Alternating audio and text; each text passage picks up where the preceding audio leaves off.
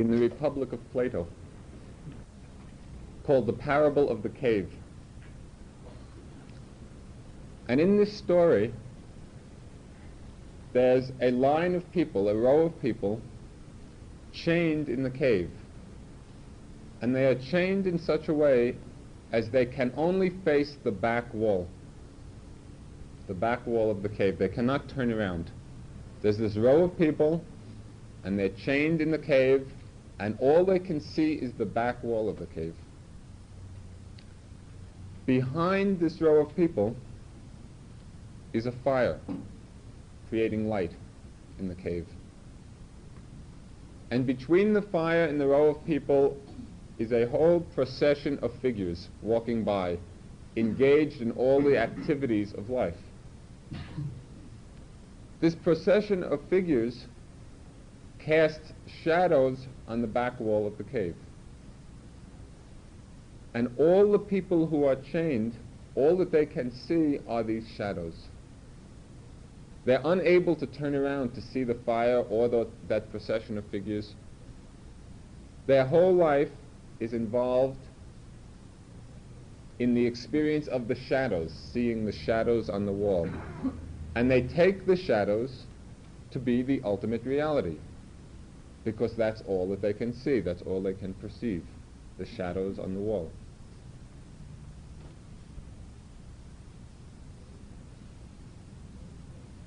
With very great effort, it might happen that one time or another, one or several of these chained people manages to free themselves a bit and turn around and see the fire and the procession of figures and then begin to understand that the shadows are not the ultimate reality at all, but merely the effect of that fire and the, the walking figures.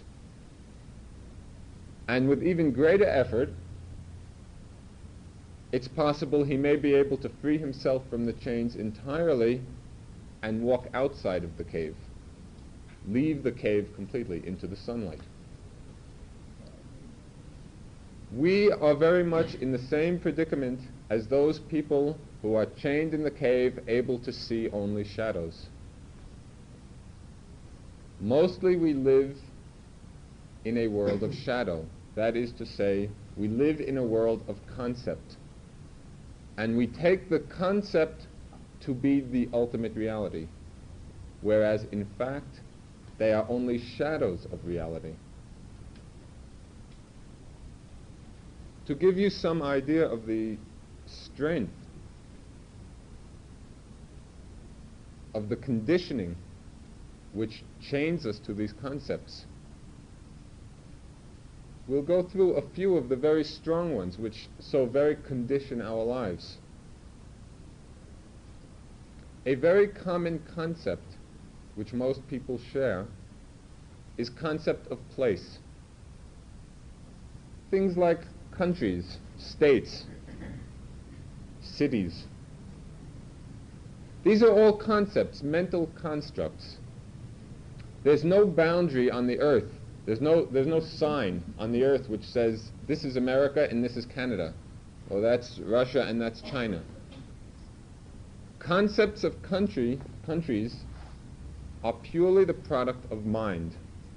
They don't express any ultimate reality.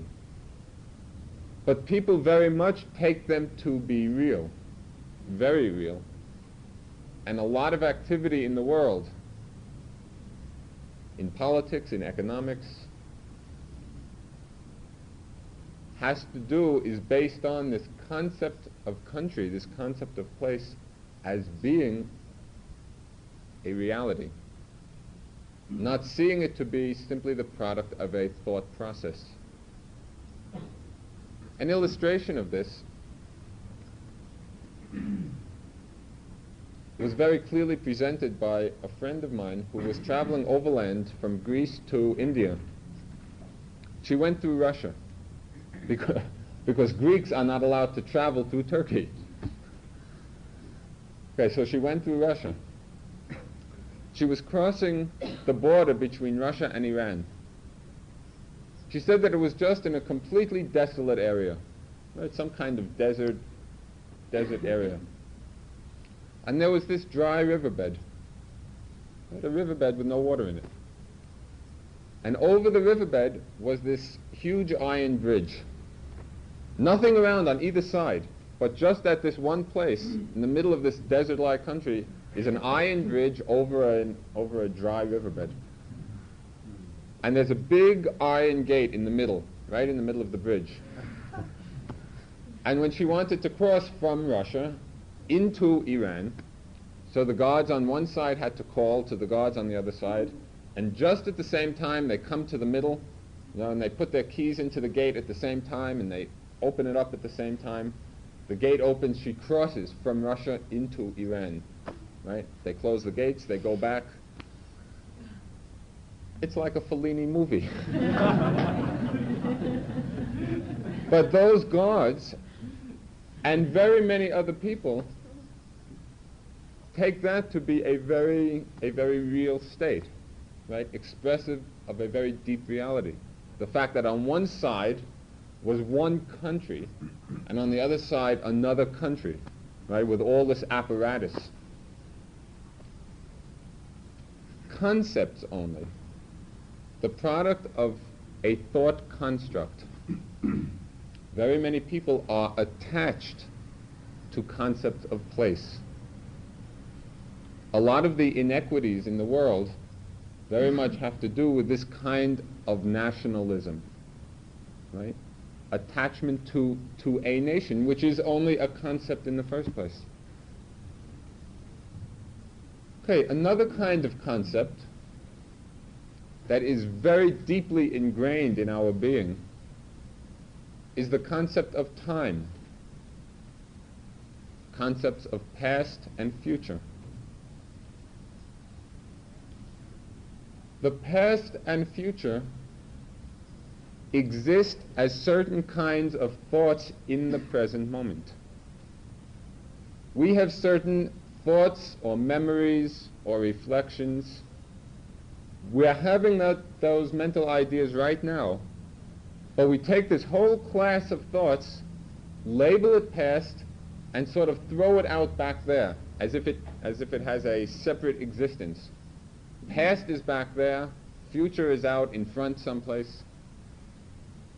Whereas, in fact, they are merely certain kinds of thoughts or, or memories or imaginings or plannings, certain kinds of mental processes which are happening right now.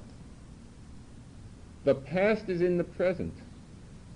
The future is in the present. The present is the only place that we can experience things. But because of a certain kind of conditioning, we separate certain aspects of the present experience and create this concept of past and future. And for very many people, it is a very great burden.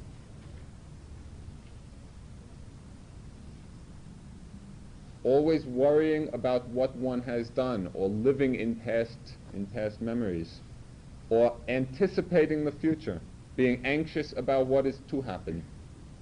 Not seeing those very states of mind as happening now, but projecting them onto some to some concept which we have externalized, which we have thrown out of the present moment and take to be reality. It's a very great burden and very, very freeing when we begin to experience all these different states of mind, all these different thoughts, all the memories and imaginings and plannings and anxieties and hopes, it is very freeing when we can experience them as happening in the present moment.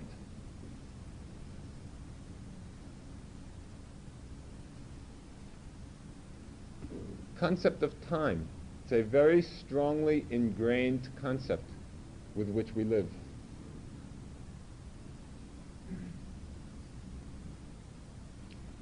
Another concept which very much affects many of our lives is the concept of ownership.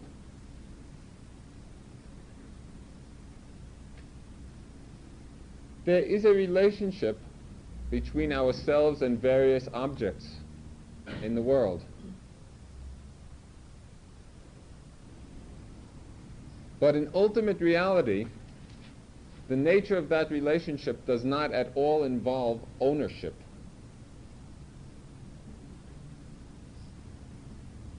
Owning something is, a, is an agreed convention deriving from a certain concept about things.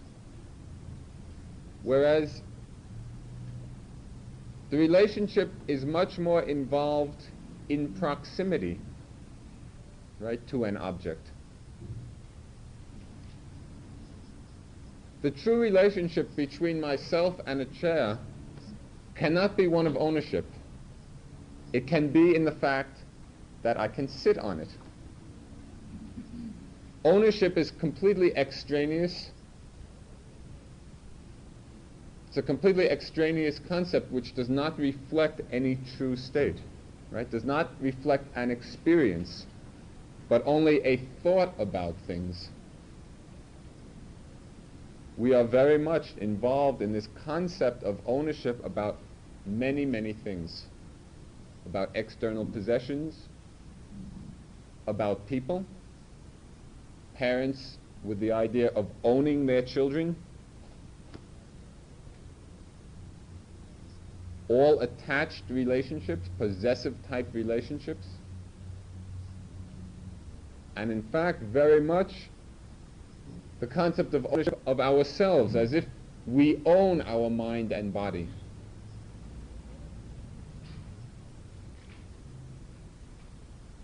That concept does not reflect any actual experience at all. It is merely a thought construct which keeps us very bound to a certain way of behavior. It's a very great chain, right, which keeps us in the cave.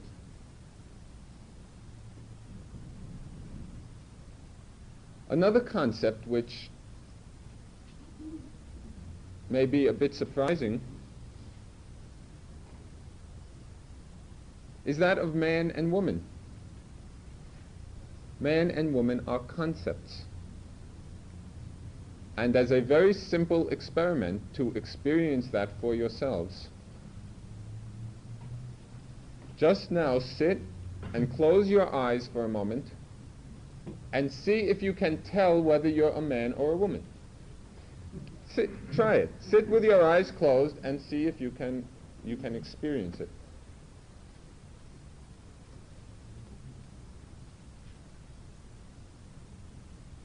No way. All one can feel are sensations in the body or some, some feeling of, of position. Man or woman is a concept which derives from, from seeing color in a certain form, in a certain shape. It is not expressive of an ultimate reality. Very interesting to give up that concept.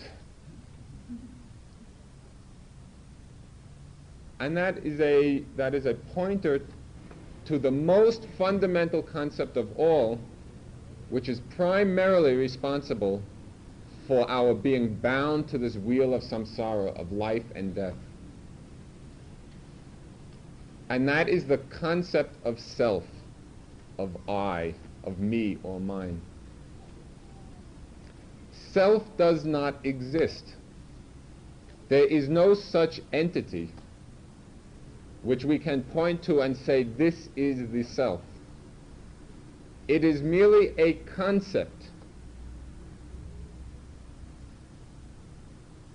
The product of a certain thought process which does not reflect any real state at all. But all of our lives we go driven by this thought of I and self, which implies automatically another, I and other, duality, distinction, separation, division, all based on a concept rather than on a real state. The I, the self, is not something that has to be gotten rid of or suppressed or done away with or beaten down because it does not exist. All that we have to do is to stop creating that concept moment to moment.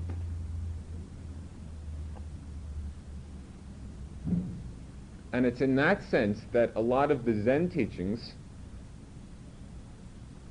say that we are already enlightened. Right? The level at which that should be understood is that in the first place there is no self. It is just Dhammas unfolding, the elements of mind and body unfolding. But that experience, that freedom from concept of self, has to be integrated over a, over a period of time so that we can live our lives more and more free of that concept of self arising. All of these concepts of place, of time, of ownership, of being man or woman, of having a self, an I, an ego, and many, many other, other concepts these are the shadows on the wall. These are the shadows on the cave which we take to be reality. And our attachments to these concepts are the chains. They're the chains which keep us bound so that we can only see them, so that we can only perceive the shadows.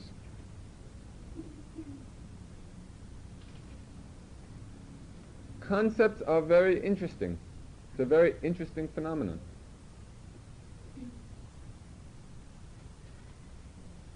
Concepts are permanent in the sense that today I'm a man and yesterday I was a man and tomorrow I'll be a man. The concept of man remains. The reality behind it is an ever-changing flow, a flux a very impermanent state. But because we are chained, because we are attached to the world of concept, we take things to be permanent. Whereas it is only the concept which is permanent, not the reality underneath. And because of the illusion of permanence, we fail to see the true nature of our mind and bodies attachment to the concept. As soon as we free ourselves from that attachment to concept and begin to experience the underlying realities, then the whole Dharma unfolds, it, it is revealed. We begin to experience everything as being in flow, in flux, which in turn loosens, breaks our attachment even more. So we free ourselves to a greater and greater extent from those chains which keep us bound in the cave, which keep us bound to the, to the back wall of shadow. Okay, those are the kinds of examples of concepts which are very strongly ingrained in us. What are the ultimate realities which underlie these concepts, which are the cause of the concepts arising? There are four ultimate realities. The first are the elements of matter, the material elements. And traditionally, they are expressed as the earth, air, fire, water elements. The earth element meaning the element of extension, which manifests as hardness or softness. When we touch the floor, what's happening is an experience of hardness. There is no such thing as floor. Floor is a concept. The fact of the experience is hardness, right? When the hand comes into contact. Hardness is a manifestation of the earth element. Hardness, softness, when we feel pain or aches or stiffness or tension in the body, it's a predominance of this earth element. The fire element is the element of radiation, heat or cold.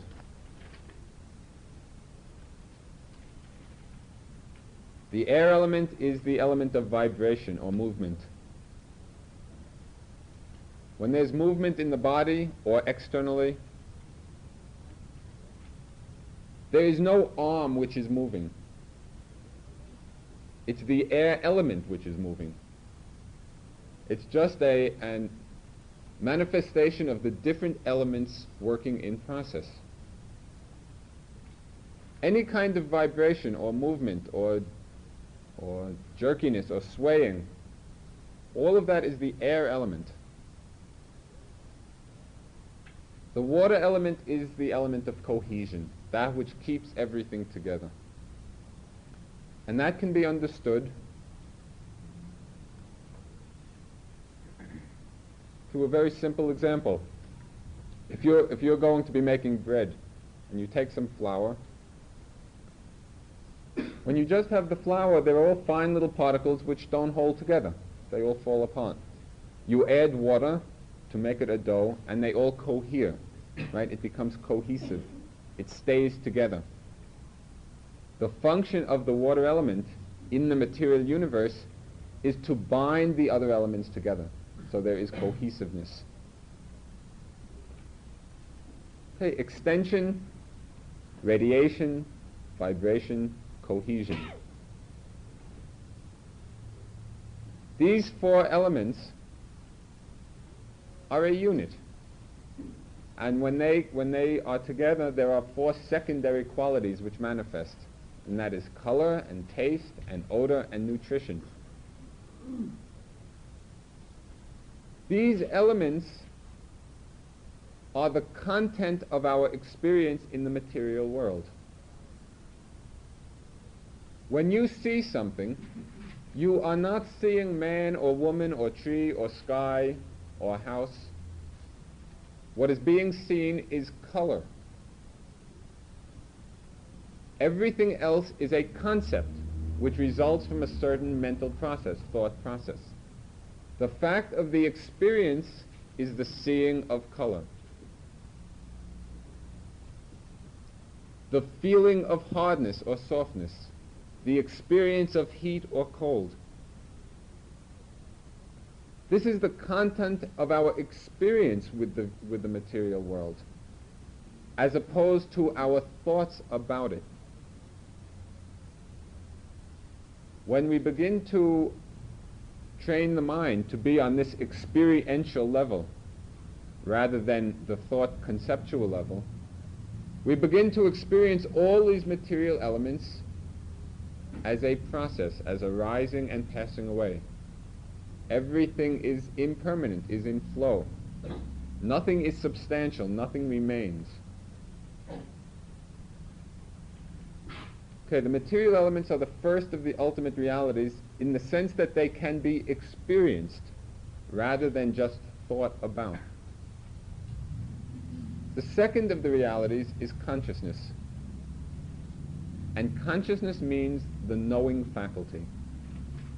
That which knows the object. Consciousness, too, is a process. There is not one mind residing someplace within this, within this being which knows everything. Rather, at every moment, consciousness is arising and passing away. Arising and passing away. Being born and dying at every instant.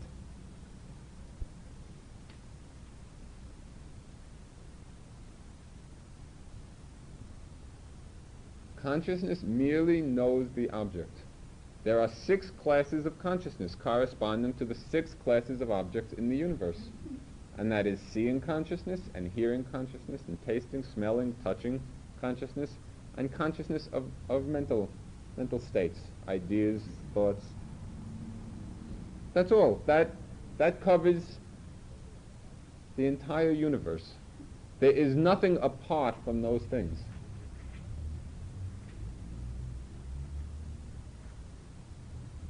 Consciousness has the function to know the object.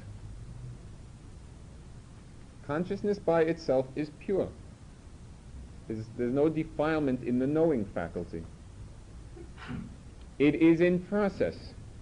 Consciousness is not self, it's not I, it's not mine. It's an impermanent, impersonal process going on. Okay, the elements of matter, consciousness. The third ultimate reality are a whole group of mental qualities which are called mental factors. And it's this group of mental factors which determine how the consciousness relates to the object.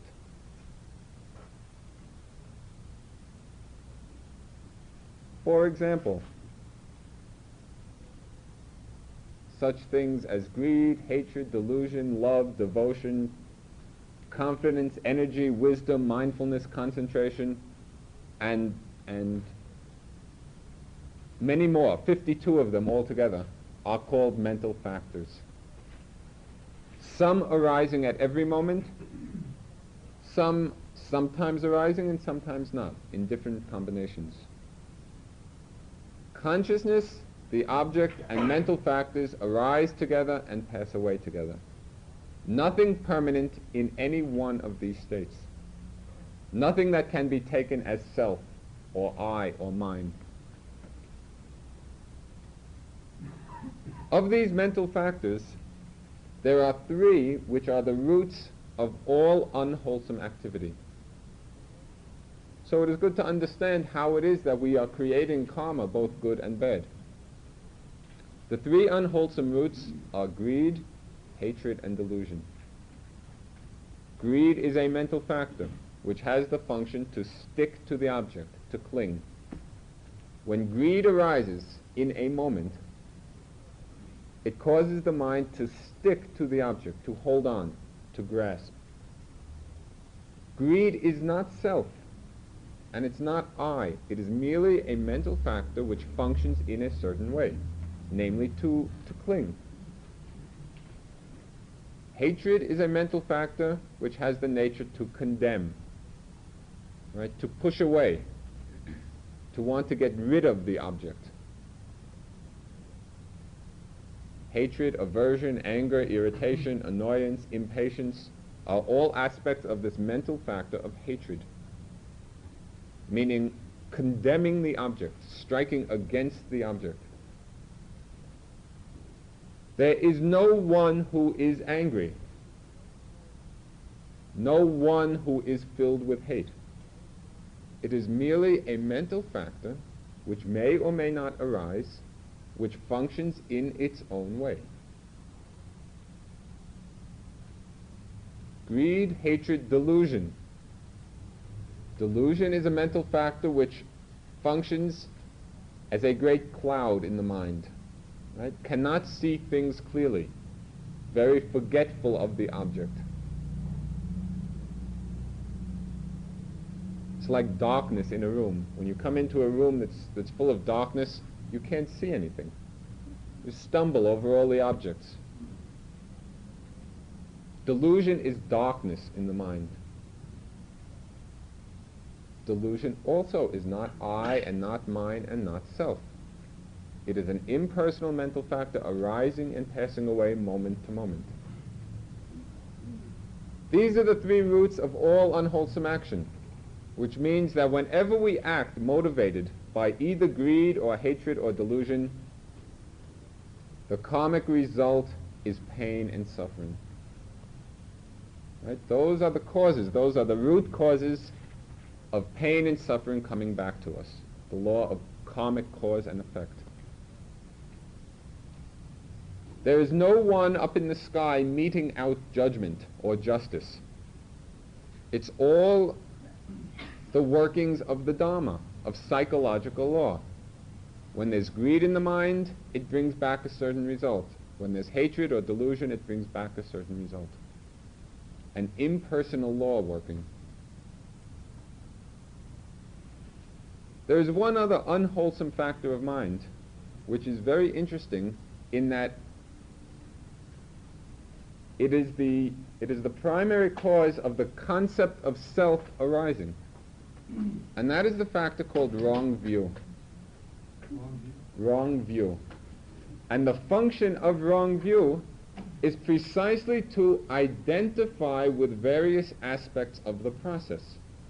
It identifies either with the mind or with the body or with external things, taking them to be self.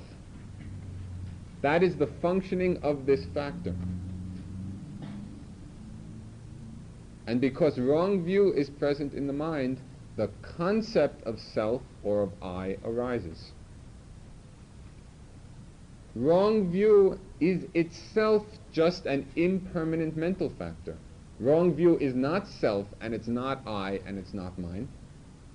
But when it's present, it causes that concept to arise. And very much of the meditative practice is to train the mind to cultivate those, those mental factors which cannot coexist with wrong view. So that moment to moment we are free of that identifying process. And in that way, moment to moment, free of self, free of I, free of ego. Okay, greed, hatred, delusion, wrong view, all of these are unwholesome factors. There are wholesome ones, namely non-greed, non-hatred, non-delusion. Non-greed means letting go, generosity not holding on, non-clinging. Non-hatred is not condemning, loving, friendliness.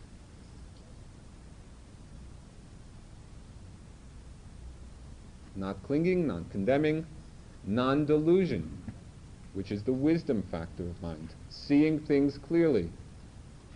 Wisdom is like a light in the mind, just as delusion is darkness. If you come into a dark room and you light a candle or a light, then everything is revealed. All the objects are clearly seen. How everything is working is understood. Wisdom factor of mind, non-delusion, serves that function of illumination. When there is wisdom in the mind, everything is revealed. The nature of things can be penetrated. Non-greed, non-hatred, non-delusion are also mental factors. They are not self and not mine and not me and not self, ego. There is no one who is wise. There is no one who is loving. There is no one who is generous. It is merely these factors arising in the mind expressing their nature functioning in their own way.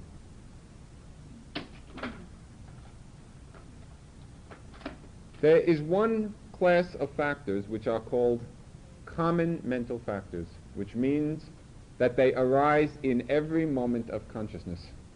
Every single moment, these seven, seven mental factors are always present. And one of them is extremely important to understand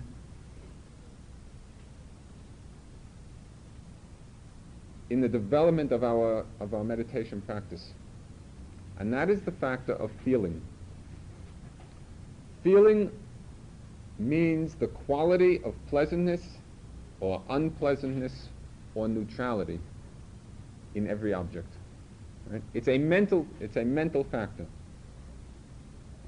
The quality of pleasantness or unpleasantness or neutrality. It is arising at every single moment. At every moment there is one of these three kinds of feelings. Why is it so important? When we are not mindful, feeling, the mental factor of feeling very much conditions our reactions to things. When there is pleasant feeling, we are conditioned to cling. We want more. We enjoy it. We grasp at the pleasantness, at the pleasure. Pleasant feeling conditions grasping. Unpleasant feeling conditions condemning. When there's pain in the body or, or unpleasant situations or unpleasant states, when we're not mindful, we condemn it. which is hatred or aversion in the mind. When there's neutral feeling, neither pleasant nor unpleasant, because it's a very subtle kind of feeling, it conditions delusion, being unaware of it, forgetting, forgetfulness.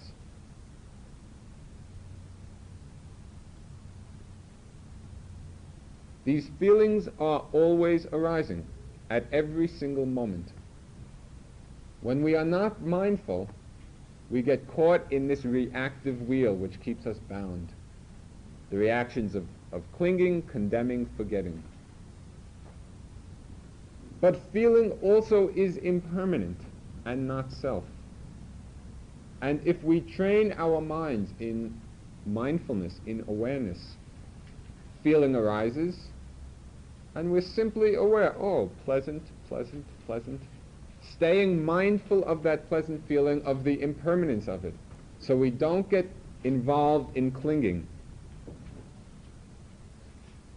When unpleasant feeling arises and we're mindful, we simply observe the flow of unpleasantness. Oh, paining, paining, paining.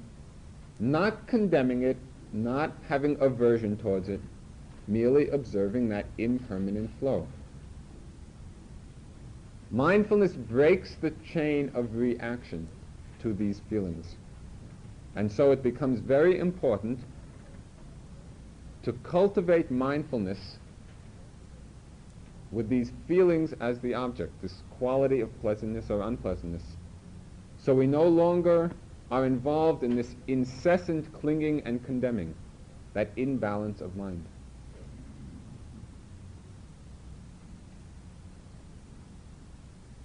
Two mental factors which are at the heart of the whole meditation development are concentration and mindfulness.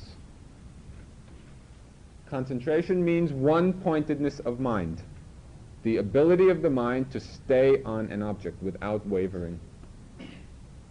Very much as the flame of a candle in a windless place.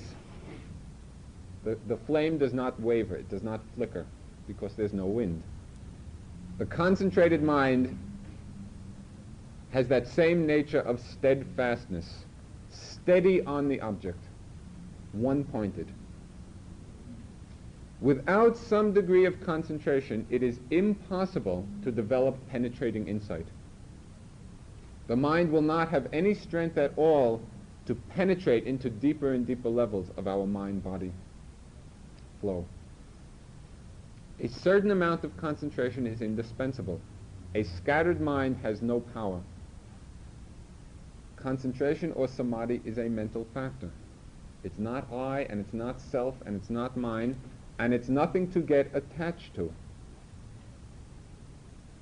It is merely a quality of mind which has to be cultivated so that it can function in its own way. Mindfulness is the other mental factor.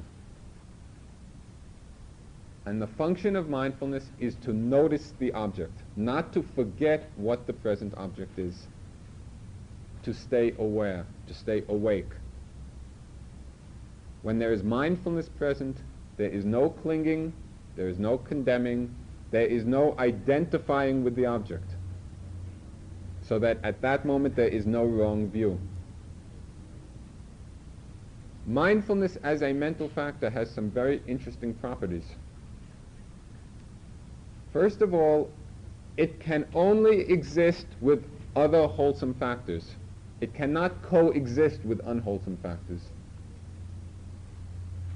So that at every moment of mindfulness, the mind with all its factors are wholesome, are pure.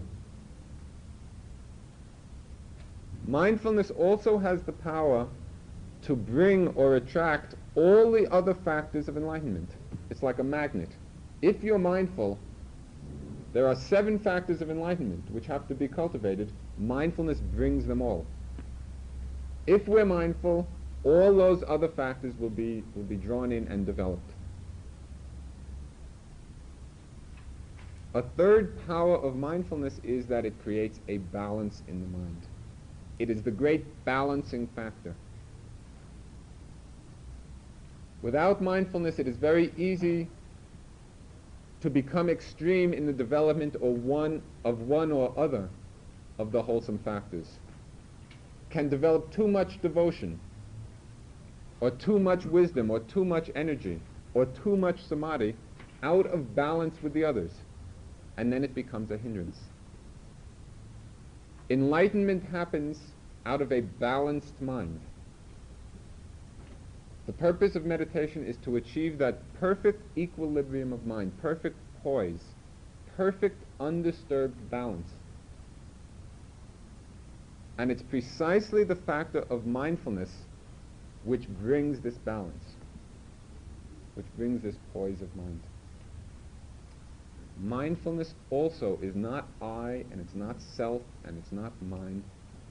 It is a mental factor which functions in a certain way. Our task is to develop these wholesome factors, not to, not to cling to them, not to identify with them, not to become attached to them. Merely to cultivate them so that they can work in their own way, following their own laws. Okay, there's the elements of matter. There's consciousness. There's mental factors. These are three of the four ultimate realities. The fourth ultimate reality is nirvana. That state beyond the mind-body process. And it can be compared to somebody who's sitting in that cave and who manages to free himself in such a way so that not only can he see the fire behind him and the procession of figures which correspond to the material elements, to consciousness, and to mental factors, those elements which are causing the shadows, but to free himself to such a degree that he is able to walk out of the cave completely. Nirvana is outside of the cave of mind and body. It's peace, illumination, enlightenment, freedom, the end of the burden, the putting down of this burden.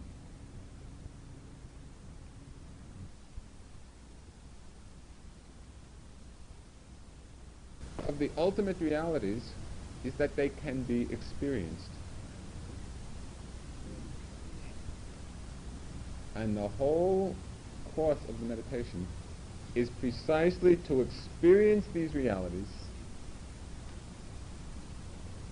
to see how they are working, and to free ourselves from any attachment whatsoever. Attachment is the chain which keeps us in the cave. As our mind becomes silent,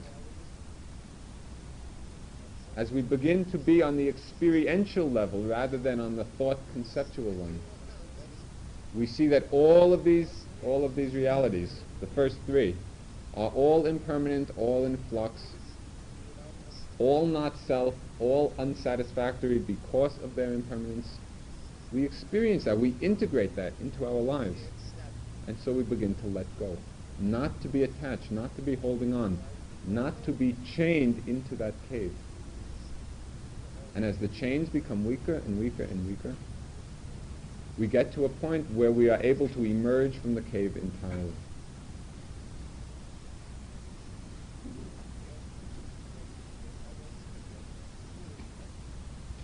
The direction the direction that we're facing as we cultivate awareness of mindfulness is precisely towards the light outside of the cave, towards enlightenment, towards freedom.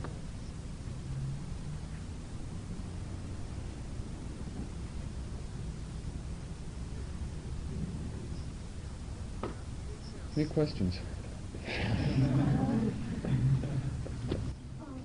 You said that when, our task was develop, to develop wholesome qualities.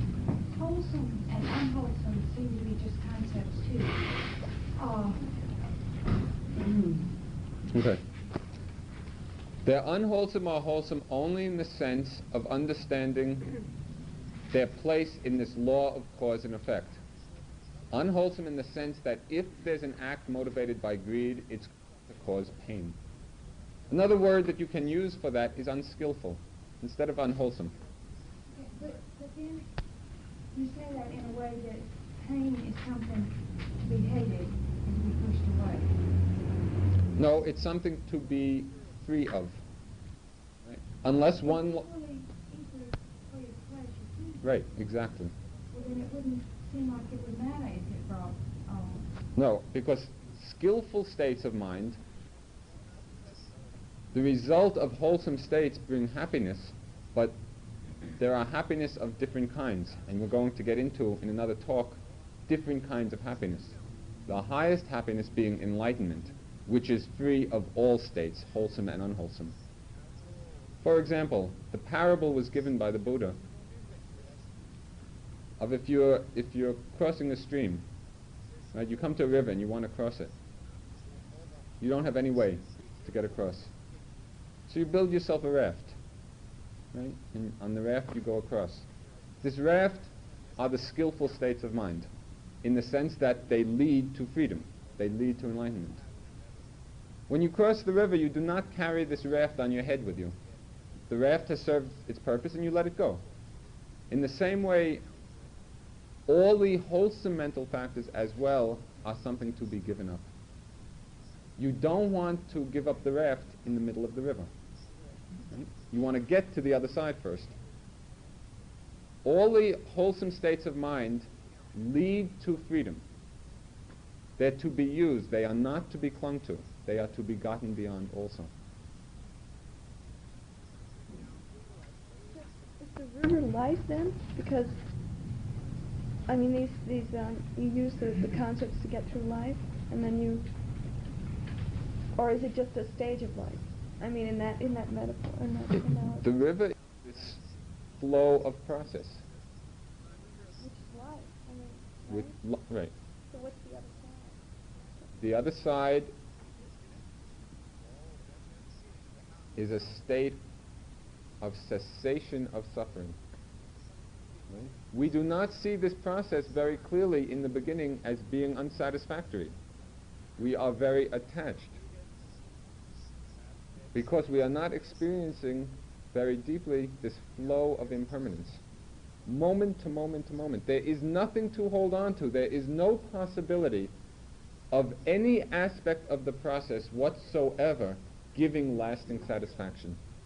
It is impossible because everything is momentarily vanishing. So if we are attached to any part of the process as being the cause of our, of our lasting happiness, it's going to result in great pain because it's vanishing.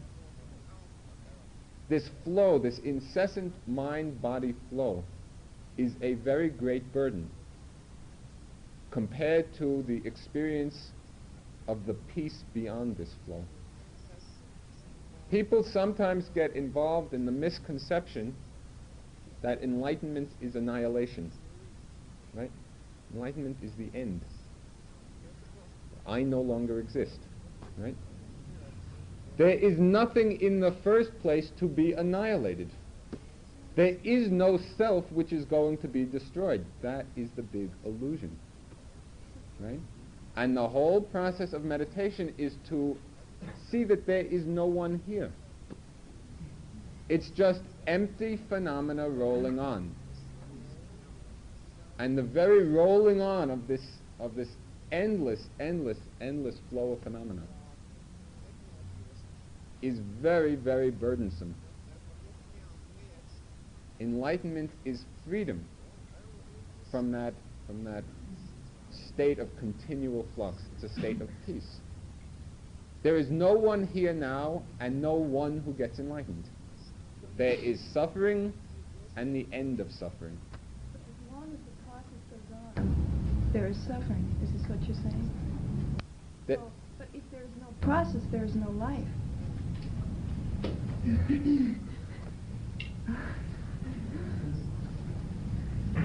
so what? Life Right.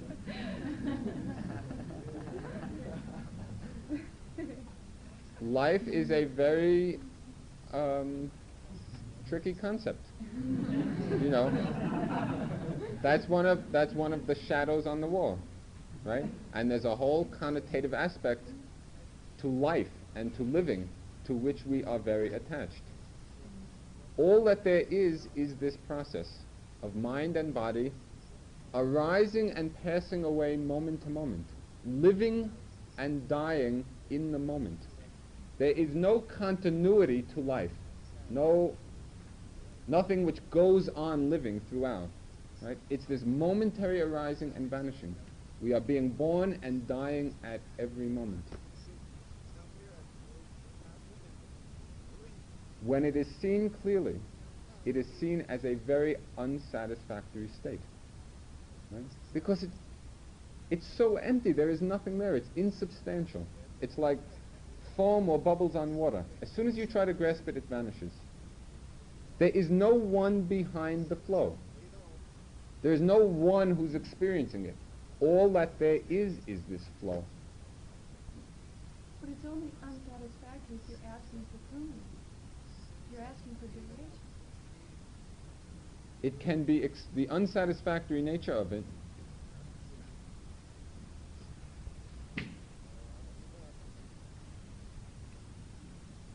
Okay. Part of the meditation experience is to experience fully how this flow is happening, right? How the arising and passing away of consciousness and object, moment to moment, coming into being and vanishing. And you go through different stages with different perspectives on this flow, right? And sometimes you get great clarity and, and tremendous um, mindfulness and samadhi, and it's a tremendous happiness, a, a very great happiness. As you proceed with your mindfulness, just with noticing it, keeping on noticing the flow, you go through you go through that stage where the perspective on this flow you see the inherent fearfulness and misery and suffering inherent in the fact of impermanence. That's another perspective, right? This is the this is what's experienced. It's not it's not thought about, right? It's not oh I'm going to experience it as painful now. It's not that at all. This is what happens. Out of that, you go through that period of experiencing things as very fearful, very very full of suffering. You get to a place of equanimity. Right? You have integrated both that clarity and the and the fearfulness. And so the mind is just balanced, just watching it, not clinging, not condemning. Out of that place of balance comes enlightenment, comes freedom. And when you have the perspective of that moment of nirvana, of cessation, you then have the the perspective with which to properly see what this flow is about, right? Because you've, you've experienced something beyond it. And the example is given of people living in a very poor country. Very little water, very little vegetation, a lot of hardship, a lot of struggling. It's the only place they know. So they take it to be beautiful and wonderful and it happens that perhaps one or several of them go to another land which is very lush, you know, very abundant. And then when they look back upon where they came from, they see it as it was. Right? In the same way, when someone has experienced this state of peace, right, they then have the perspective to see what's involved in this state of, of flux and impermanence. In comparison to the peace, in comparison to the freedom, this is a very unsatisfactory state. But all of this is not, you don't have to believe it, you don't even have to think about it, right? It's just to experience in oneself what is happening already and let the Dharma unfold by itself, right? Don't lay any concepts or, or projections about how we would like to see things, right? Just to observe things as they are, and then the whole Dharma will be revealed.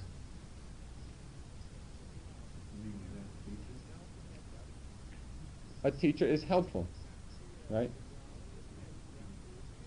Merely to point out the way. Everybody has to walk for themselves. No one can enlighten another being. Enlightenment comes when, the, when all the factors of mind are matured. And that comes through our own efforts. All the teacher does is to, to point out the path. What is the thing that makes the transposition between the state of peace and, and mindfulness and these and a state where you're existing in a daily life full of mental factors? And these mental Wait, I didn't understand that. You were describing a state of peace where you're non-attached. Uh, well, I don't, I don't know exactly what it is because I don't think I've ever experienced it.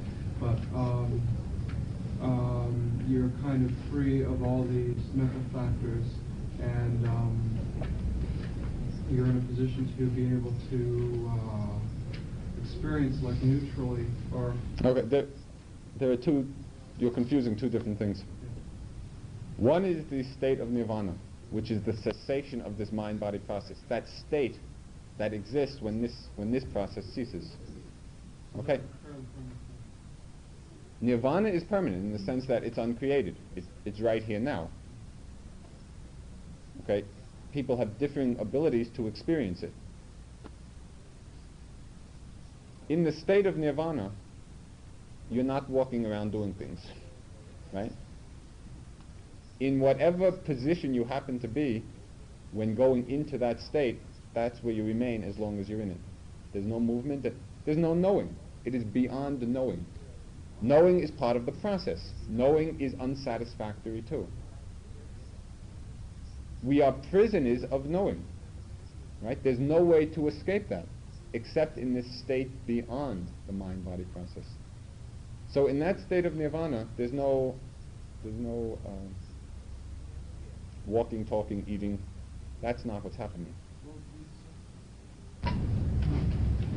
The result of that experience, and even the result of the meditation before the experience, as one develops a balanced mind, is that we can get into a place of very great equanimity, right?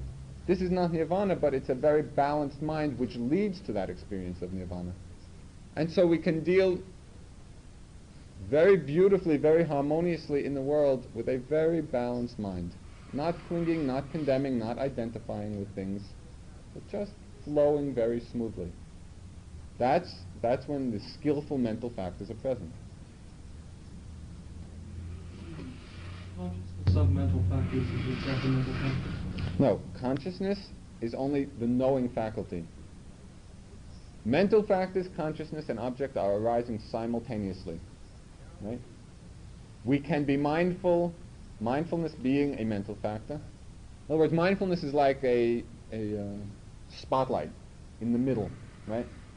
It can be directed either towards the object, towards the knowing, towards consciousness itself, or towards other predominant mental factors. In other words, when there's anger in the mind, anger is a, is a factor of, it's a factor of mind. We can be mindful of anger. Right? And we're going to be getting into making all those three ultimate realities, the material elements, mental factors, and consciousness itself as objects of meditation. So that we experience the totality of who we are.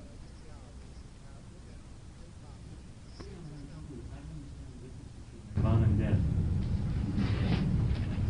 Okay. Because that's mind-body process. No. Death is to be understood in two ways. First, death is happening at every moment because consciousness and object are arising and vanishing. That moment has been born and died completely. Right? The moment, of, the moment that we call conventional death, right, where the where the body becomes a corpse, just as in life there is a continuity to this process, right? Dependent upon this moment arises the next moment. Conditioned by what is happening now will result in what is going to happen, what is going to arise. Nothing carried over, but a process of conditioned cause and effect. The moment of death, conventional death, conditions a whole new rebirth consciousness. There is no end with death. So, Right. so what, what happens in conventional ideas of death is the meditation itself would be part part of that process. With the body. Right. But actually, it go, the wheel of life goes on and on and on, which is why death is not the end of the process at all. It's very much part of the process.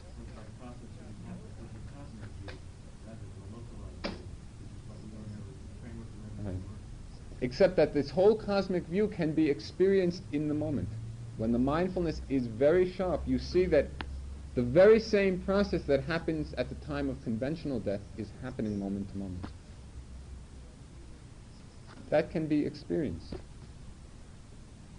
Know, when when the, the frequency of noticing becomes so sharp that you're picking up moment to moment the arising and passing away. The total arising and total passing away, nothing carried over whatsoever. Right? That's when we begin to give up our attachment. You know? Does nirvana have to do with um, realizing um, the circle and breaking away from the circle, getting out of the circle? Nirvana is itself the breaking out of the circle, but it does not come usually from thinking about it. Right? It comes from achieving that balance of mind where the experience can happen.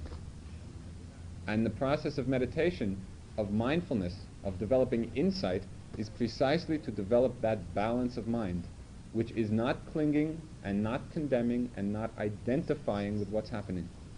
So it's perfectly equanimous. And then out of that balance, the experience of nirvana can happen.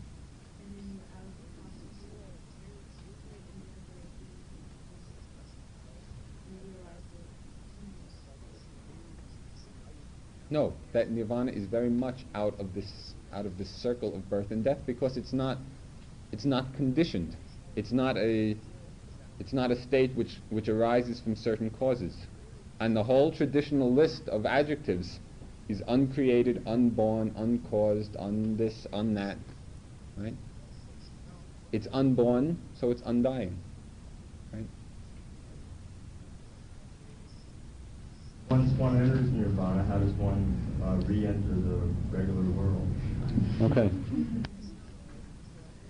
We're really getting into uh, the stratosphere here.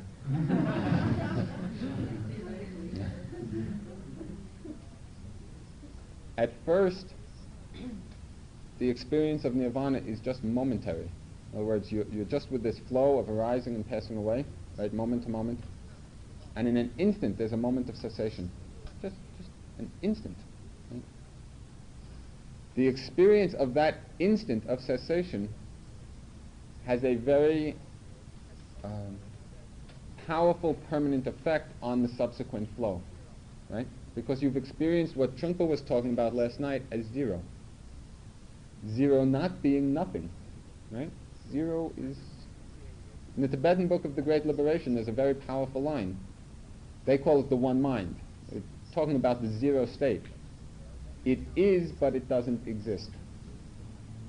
Okay? The experience of that, of that zero, which is, although it does not exist, completely eradicates from the subsequent flow the concept of self or of I, because there has been the there has been the experience of zero, right? You've gone beyond. Because of that elimination of wrong view from the mind, from that point on, all the mental factors, all the processes of mind are directed towards a more and more complete enlightenment. Right? From that point on, you're destined towards full enlightenment. Just from that one instant. There are still other, other hindrances, other defilements of mind to be worked through. There's still greed and there's still sense desire and ill will and desire to go to heaven and restlessness. All those factors are still present. But they are no longer taken to be self, which is the great, it's the root of our attachment to samsara. People with very good samadhi who have had that experience of zero, of nirvana, can develop the ability to, to enter that state at will. Right? The, the re-entering of nirvana does not further remove defilement. But it's just the ability which comes from samadhi, from concentration. You have that experience and the removal of that, that defilement of wrong view, and again you walk the same path. You go through this whole process of mindful meditation, mindfulness, and you experience the second stage. You experience nirvana again, right? Removing other defilements. And in this way there are four paths. The completion of the fourth path, meaning the total eradication of all unwholesome states of mind. When it, that's, that's a fully enlightened being. When that person dies, right, it's called parinibbana. It means the fire has gone out and there's no feeding of it. There's no more putting new fuel on it. So that's, that's nirvana.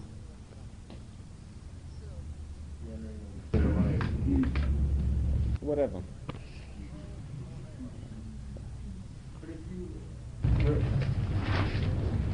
You, have cognizance, a memory of the uh, nirvana state, once you're out of nirvana, doesn't that preclude that there's some sort of consciousness going into nirvana in order to have memory of it? For example, if you wake up from a very deep sleep, right, a dreamless sleep, at the time of sleeping, you're not aware that you're sleeping, right? When you wake up, you are aware that you have slept deeply, right? And it's very much in the same way. In the experience of nirvana, there is no knowing. It's beyond the knowing process. And emerging from that, you know that something happened. You know. But everybody is capable of experiencing it. And now what then all questions will be answered for oneself. It's just walking on the path. There's a very clear path which leads to that experience. All we have to do is walk on it. Desire to attain that experience, I understand. Okay. There's a semantic difficulty in English because we use desire, we use the English word desire to represent two different mental factors. Okay? One of them has to do with desire for an object, clinging to an object. Right? That's one kind of desire. The other mental factor, which in English is called desire, but does not involve that clinging, has been better translated as the urge to do something or the motivation to do, right? That does not necessarily involve grasping at the object. And in fact, what we call desire for enlightenment is not at all the craving factor, but this motivation factor. You cannot possibly experience enlightenment by clinging to anything. The whole process involves letting go, right? So that, that craving kind of desire cannot be present in the mind. There can be in the beginning this identification with the effort factor, right? Effort is, a, effort is another mental factor. It's not I and it's not self. It's merely a factor of mind working in its own way. As the meditation develops, you will be able to observe the factor of effort as being not self, right? So the effort can be there without attachment. Just effort is there, all the wholesome factors are there, without any attachment to them whatsoever. Just letting them unfold. Effort becomes effortless. That's exactly what happens. I have a question about samadhi. Is it possible to have more than one object at a time? No. So then is concentration keeping one object for a longer time? Okay. There are two kinds of samadhi.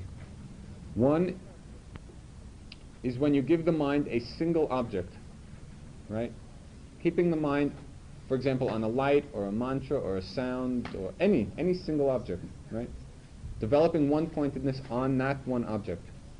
That leads to very high levels of samadhi, of trance states, right? Very great power of mind. The kind of samadhi that we are developing is called momentary samadhi. And that is a very highly concentrated mind on the flow of objects. Each moment is a different object, right? But at each moment, highly concentrated. That's called momentary samadhi or momentary concentration. And that's the kind of samadhi which leads us to enlightenment. Right? This moment to moment concentration. So just awareness. Aware, they're two different factors. Concentration keeps the mind one pointed, mindfulness keeps the mind remembering of what the object is, not allowing the mind to forget. So they have two different functions, but they're, they're happening simultaneously. The other factors which are permanent in our consciousness? And in this Zen Patriarch booklet is a line which says, there is no self and no other than self. Comment on the last words. The last three words come directly from the first. If there is no self, there is no other than self.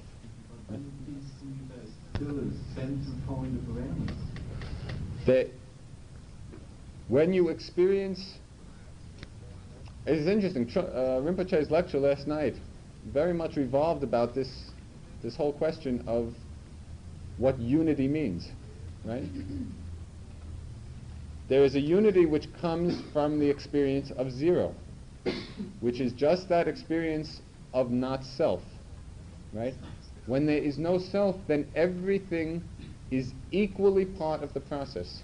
This is no more self than this, right? Or this or that. Or, it's all processes arising and passing away. So there's no self and no other than self, no distinction, no discrimination. It's all it's all a process happening. It still implies no other than self point of reference. Which is maybe constantly changing. Well, if you can find that point of reference, I would be interested.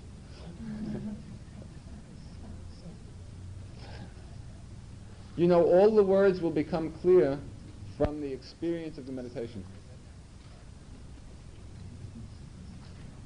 which we must do. if there are questions afterwards, we can discuss for some time. We'll do about 20 minutes of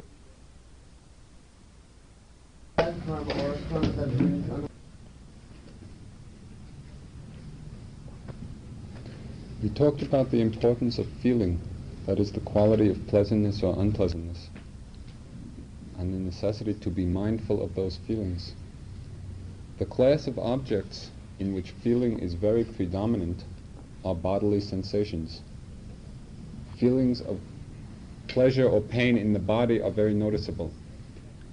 And it's, it's very important to train the mind to be mindful of them so that we don't react so that we don't cling to the pleasant sensations or condemn the unpleasant sensations. So we'll add to the field of mindfulness all the sensations which may arise in the body. That is, we start with the breathing, either the in-out or the rising-falling, and in the gap between the falling and the next rising, or the out and the next in, the awareness of the body posture. And then whenever a feeling in the body, a sensation in the body becomes predominant, then that should become the object of meditation. For example, we're doing rising, falling, and then there's a pain in the knee. When the mind is drawn to the pain, we give up the breathing as the object and focus our mindfulness, our attention only on that flow of painful sensation. Not condemning it, not expecting it to go away, not reacting. A very relaxed, easy, attentive mind experiencing the flow, the impermanence of those feelings, of those sensations in the body. Then when it, when it is no longer predominant, again back to the breathing, the rising, falling, or in, out. If there's itching, or heat, or cold, or tingling, or vibration, or tension, or aching, or blissful sensation, whatever they may be, as they arise, without looking for them, as they arise and become predominant, they should be made the objects of mindfulness, making a mental note of them and then going back to the breathing again. Very easy, very rhythmic, very attentive. Okay, we'll sit for about half an hour.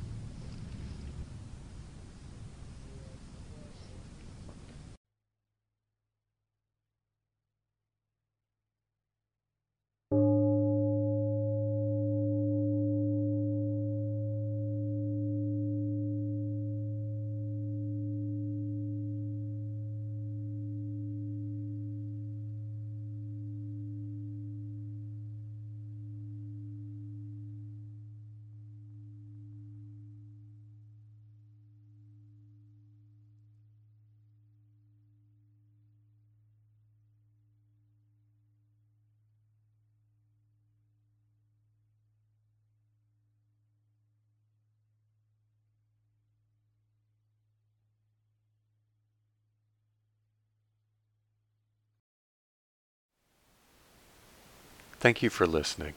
To learn how you can support the teachers and Dharma Seed, please visit dharmaseed.org slash donate.